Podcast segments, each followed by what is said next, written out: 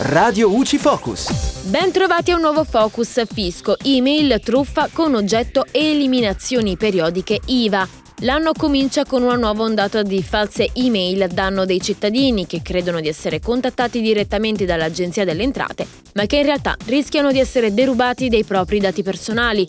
Questa nuova tipologia di phishing infatti si presenta proprio a nome dell'Agenzia delle Entrate e riguarda le incoerenze nelle comunicazioni delle eliminazioni periodiche IVA.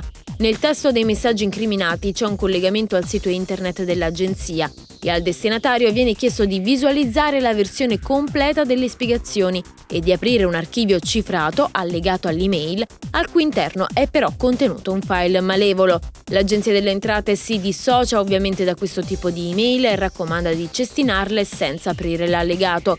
Per eventuali dubbi tutti i cittadini possono consultare sul sito dell'Agenzia delle Entrate la sezione Focus sul phishing, dove periodicamente vengono riportati gli avvisi sulle ultime false email truffa in circolazione, oppure è possibile contattare il numero verde predisposto per avere maggiori informazioni. E da Giulia Cassone è tutto, al prossimo Focus.